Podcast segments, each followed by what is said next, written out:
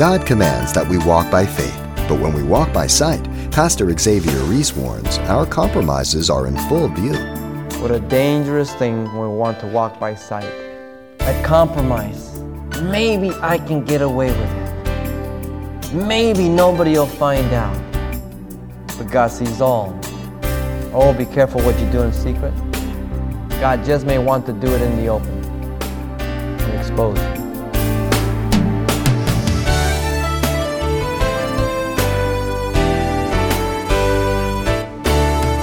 Welcome to Simple Truths, the daily half-hour study of God's Word with Xavier Reese, Senior Pastor of Calvary Chapel of Pasadena, California. The simple truth of Hebrews ten thirty-eight says, "Now the just shall live by faith, but if any man draw back, my soul shall have no pleasure in him." And in a message titled Hindrances to Spiritual Growth, Pastor Xavier explains that it's when we walk by sight, we can expect to see some very predictable characteristics of compromise along the way. Today is the conclusion of our first in a new series in the Old Testament book of Numbers, as we find important background at the end of the book of Exodus. Let's listen. Exodus chapter thirty-two. Let me read verses one through six and we'll look at them. "Now when the people saw that Moses delayed coming down from the mountain, the people gathered together to Aaron and said to him, 'Come, make us gods that shall go before us. For as for this Moses, the man who brought us up out of the land of Egypt, we don't know what has become of him.' And Aaron said to them, 'Break off the golden earrings which are in the ears of your wives, your sons, your daughters, and bring them to me.' So all the people broke off the golden earrings which were in their ears, and they brought them to Aaron. And he received the gold from their hand, and he fashioned it with an engraving tool, and made a molten calf. Then they said, 'This is your God, O Israel, that brought you out of the land of Egypt.' And so when Aaron saw it, he built an altar before it, and Aaron made a proclamation and said, 'Tomorrow is a feast to the Lord.' And they rose early on the next day. They offered burnt offerings. They brought peace offerings. The people sat down to eat, to drink, and they rose up to play." Four characteristics are given to us in this passage for Israel's backsliding as Moses is up in the mountain forty days and forty nights. The first one is impatience, the first portion of verse one. The second one is a desire to walk by faith, the rest of verse one down to verse three. The third characteristic is compromise, verse four and five. Listen. "And he received the gold from their hand. He fashioned it with an engraving tool. He made a molten calf. Then he said, 'This is your God, O Israel, that brought you out of the land of Egypt.' And when Aaron saw it, he built an altar before it. And Aaron made a proclamation and said, 'Tomorrow is a feast to the Lord.'" Incredible. This is Moses' brother. He shapes it with his own hand. He declares a feast of the Lord with this idolatrous calf. Compromise is marked by two things. First, a deviation from God's revealed word. Verse four. A deviation from God's revealed word. That's compromise. You know what the word of God says, and you deviate from the revealed word of God. You just plain do opposite to what the Bible says. Secondly, a distorted view that declares the compromise to be in accord with God's word. "Oh yes, this is the Lord, this is the Lord, this is the Lord's feast, and these are the gods that have delivered you." you. Now you pervert the word of God and you ascribe meaning to the scripture to match your practice. One is deviation, the other one's distortion. Deviation and distortion. And yet Moses is up on the mountain. God has just given them the Ten Commandments. God has just delivered them from the Exodus. He has done miraculous things, and now they turn. But they do want to give credit to God. That sound familiar? "It begins with the leaning to my own understanding, because I have become impatient with God.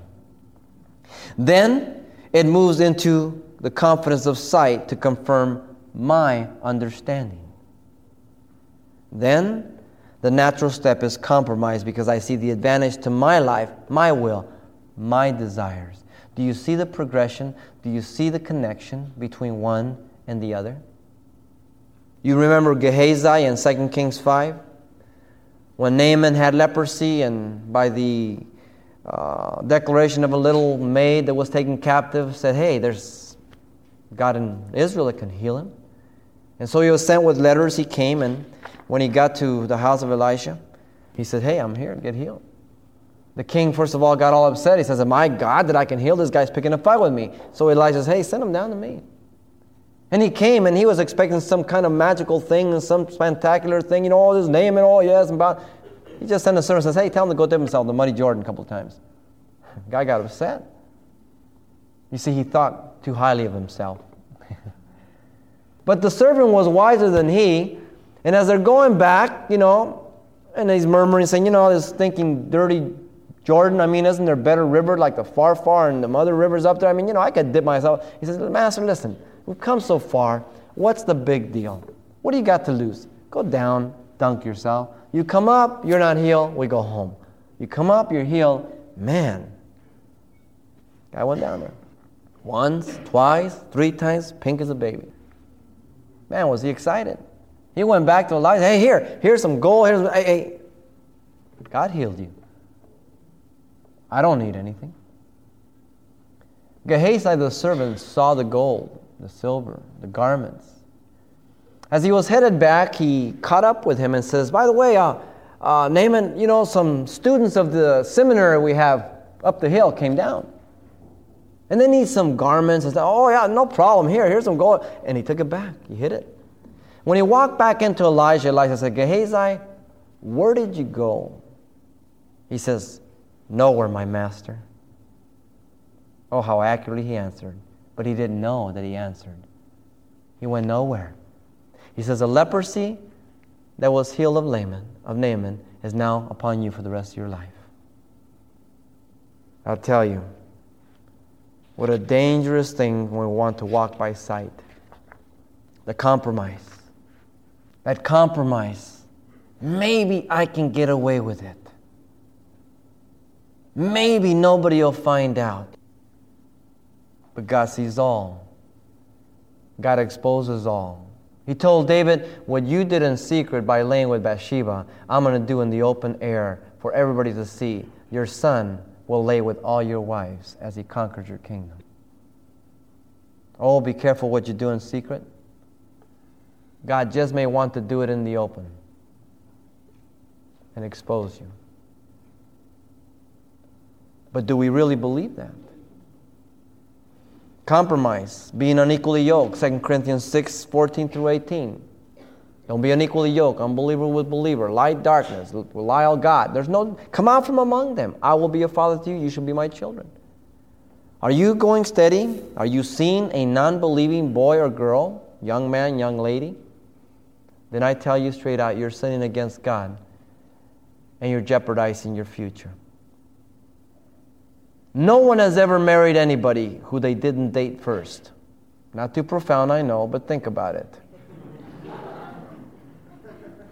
Because the rational always says, well, you know, we're just friends. That's how it begins. When you date a non-believer, remember one thing. The non-believer is all darkness. But as a believer, you still have darkness in you. And you will gravitate to the darkness. Not the light. Young ladies, when you're out there and that guy takes you out and he's a non-believer and he wants to get down hot and heavy, what are you going to do? Let's pray? I doubt it. Young men, the same thing with you. Watch your eyes. Watch your passions. They'll destroy you. You need to wait upon the Lord. Don't be unequally yoked. Boyfriend, girlfriend, are you in business? Are you a Christian? Don't go in partnership with a non-believer. It'll bite you sooner or later. Now you have to work for worldly firms, but you have a contract, you meet the agreement, fine. But you do not go in partnership with someone else because pretty soon they want to start some shortcuts and they want to not pay some taxes, they want to do some things that are illegal. What are you going to do? He owns half of the business. Then you got to make your decisions based on your business. You don't want to lose it. You be careful. You say, oh, well, I've been like that ten years. Well, just hang on. Your life's not over. Let it run. Sooner or later. Wait on the Lord. Let Him bring you a godly man or woman. Not a perfect one, Don't go down your checklist. God has a different list. And it's a lot better than your list. Flirting with the world's attractive pleasures, entertainment, what you hear, what you see, what you do. Now, I hope you haven't forgotten to have fun as a Christian. I hope you don't walk around with a solemn face thinking you're spiritual. I hope that if somebody laughs, you don't think they're unspiritual. I hope if someone goes out to have fun somewhere, you don't think they're unspiritual. But I do think that you have to consider what you do for entertainment, what you hear, lest it compromise you and actually reinforce your compromise and bring you down more. You need to market well. There are so many things today that take you away. They'll suck you in. Be careful. Places you go, conversations you, you have, things you do. The people you hang out with, are they carnal? They're going to pull you down. Are they worldly? They're going to suck you in. Be cordial. Go. You have family gatherings. They're pagans. Great. Go. You're a great light. But you don't live with them all the time. Okay? There's a difference. Not yielding to the transforming work of the Spirit. Compromise. You get frustrated. And you really don't want that change, and, and so you, you still hang on to that. And so you say, Lord, I've given you everything, but, you know, just as one, just, I mean, can't you let me just, you know, I can handle it. And so some people say, well, there's nothing wrong with drinking. I can drink as a Christian. And you, you can drink. Now, if you get drunk, you're, you're really unwise. And the Proverbs speak against it, because that will lead you to other things, and I doubt if you'll enter heaven. But some people say, well, you know, in the privacy of my own home, one beer. Nobody knows. What if nobody knows? Every, nobody's going to... You drank your beer, fine. But are you sure you're alone? Your wife doesn't know? Your children don't know? Nobody's ever going to know? And are you really only going to have one? That's my question. And let's just say you can't do that. What happens when your kid turns teenager? And he wants one. But he can't handle one. Then he goes on to two, three, four, five. Are you sure you want to risk it? My body is the temple of the Holy Spirit. I used to drink, I used to smoke. All the time. I don't want to smoke because it's harmful to my body. The temple of the Spirit. I don't want to drink because I drank enough for my whole lifetime. And I've seen the destruction that it did in my family and my own life. I have to be careful of the compromises I make. Like the father who didn't want his son to drink, and he always told him no. But yet he himself partook of a very social drink, just a little shot when he got home. That's all. The man was never drunk. The man was never... He was a great provider, everything else. One night, the police knocked on his door, and he came to the door and said, Mister, let's just say Smith, you have a son named John Smith? Yes. We regret to inform you that he was just killed in an auto accident. He was under the influence of alcohol. The father was crushed. Anger. Who would give my son alcohol? Unable to deal with it, he went to his cabinet where his whiskey was to get himself a shot, and there was a note there, Dad, here's five bucks. I know you'll understand. You were a teen once. Incredible. Killed his own son. I don't know what compromise you think you can handle, but if you survive it, others might not. You've got a great responsibility to the world. Your happiness goes beyond you. There's an awesome responsibility to our families and society and the world.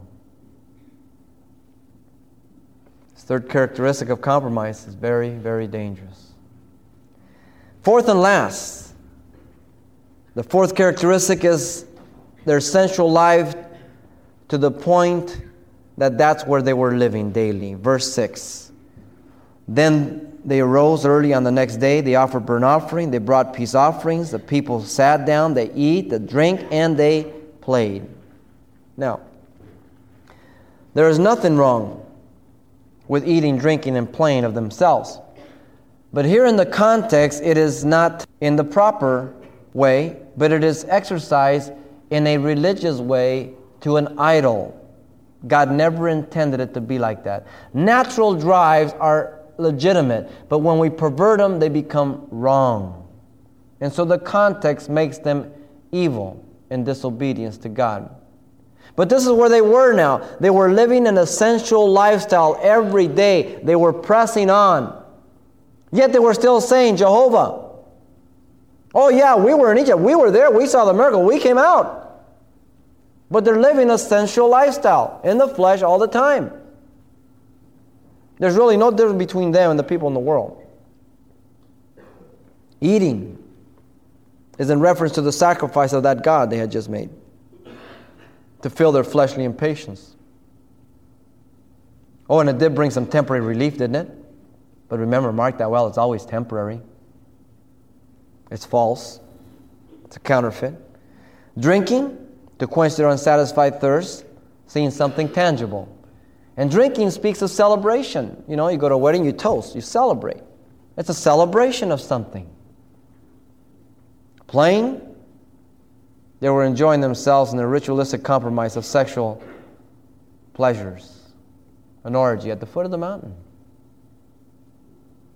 The word used there for play is the same word that is used in Genesis twenty-six eight of Isaac when he was sporting with Rebekah.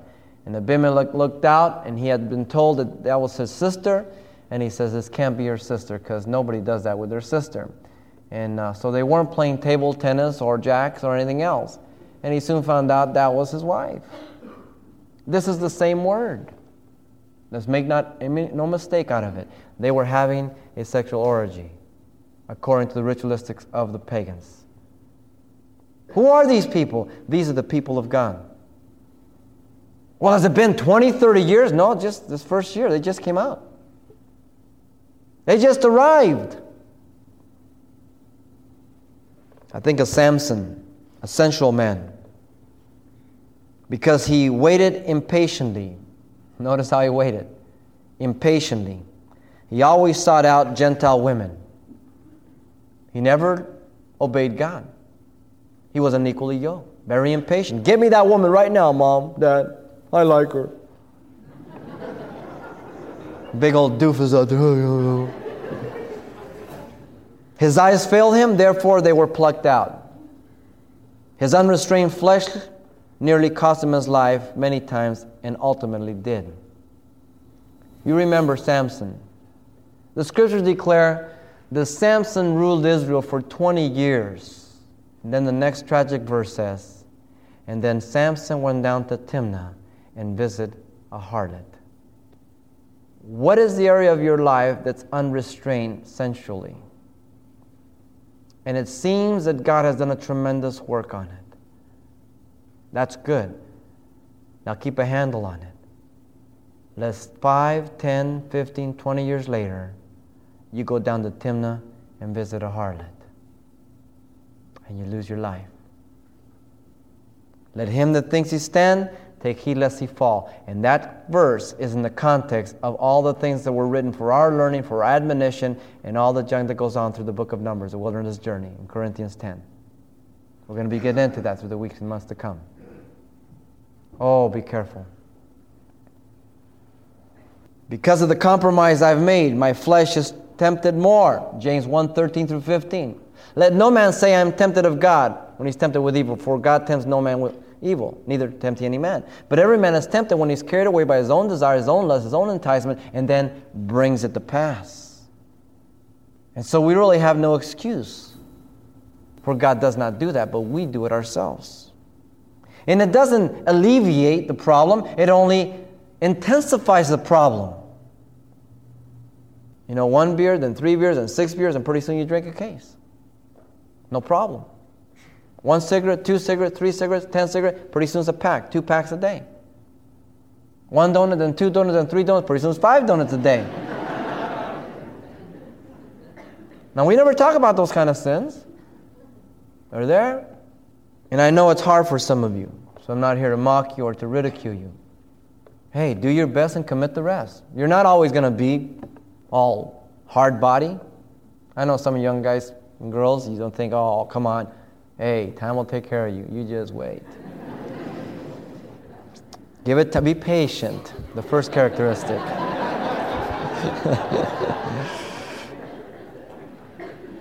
Because I have taken these first three steps, the fourth is only natural and inevitable. I'm impatient. I want to go to the next. By sight. Then compromise. And then I'm living there in the flesh. One leads to another. Because sin is pleasurable and exciting for the most part and for a season. I am not conscious of God when I am living in sin, nor am I concerned about when I'm in my sin. I mean, you're in your sin. You're in, I mean, you're in your glory. Hey, all right. And though afterwards you will receive conviction, and there's a seeming repentance, time will tell whether that repentance was genuine or not. If you return back to your sin, then that repentance was a repentance of the world, which brings forth death, and not godly repentance, which turns you away from your sin. Remember, sin is pleasurable, or we wouldn't do it, on whatever level. But remember that it is pleasurable for a season. Summer lasts three, four months. Nowadays, we don't know when we're going to get it or how long it's going to be here. But it's only for a while. Winter, spring, fall. And so with the pleasure of sin, the consequences that last in your life are too grave and too devastating to go for. They're not worth it. They really aren't. And so you need to be wise. Be careful as you be living in the sphere of the flesh continuously, and yet still coming to church, saying, praise God, Jesus. He's Lord. And you're out there, yeah, and boy, we're witnessing this and that, but it's not happening. Four characteristics that hinder spiritual growth and lead to backsliding. They're intimately connected and progressive. Impatience, a desire to walk by sight, compromise, unrestrained sensual life. The only solution is repentance. The consequences is reaping. I pray repentance is your choice, lest you reap to what you have sown. This is the backdrop. This is the characteristics that will follow the children of Israel through the wilderness. It is not added to them because of the circumstance. The circumstance only bring out these characteristics which were always there. As you and I walk through the wilderness journey of the children of Israel, I pray that as God points these things out to you and me that are necessary to give to Him the change, that we do so, lest we forfeit the eleven-day journey into the promised land for a forty-year death march, never entering in to that full rest. Pastor Xavier Reese has been carefully examining four characteristics that hinder spiritual growth as observed in the Israelites in the book of Exodus, while pointing out important simple truths for believers everywhere to take notice of. And just before we close, let me take a moment to mention that copies of today's study, simply titled Hindrances to Spiritual Growth, are available on C D for just four dollars. Just tell us which one you prefer when you get in touch. And this will also include everything Pastor Xavier shared the last time we were together as well. So once again, the title to ask for is simply Hindrances to Spiritual Growth. Or just mention today's date. You can request your copy by writing Simple Truths, twenty-two hundred East Colorado Boulevard, Pasadena, California, nine one one zero seven. Or to make your request by phone, call eight hundred, nine two six, one four eight five. Again, that's eight hundred, nine two six, one four eight five. or the address once again is Simple Truths, twenty-two hundred East Colorado Boulevard, Pasadena, California, nine one one zero seven. And thanks for mentioning the call letters of this station when you get in touch. This helps us track the effectiveness of this ministry in your area. And then join us for more Simple Truths next time with Pastor Xavier Reese.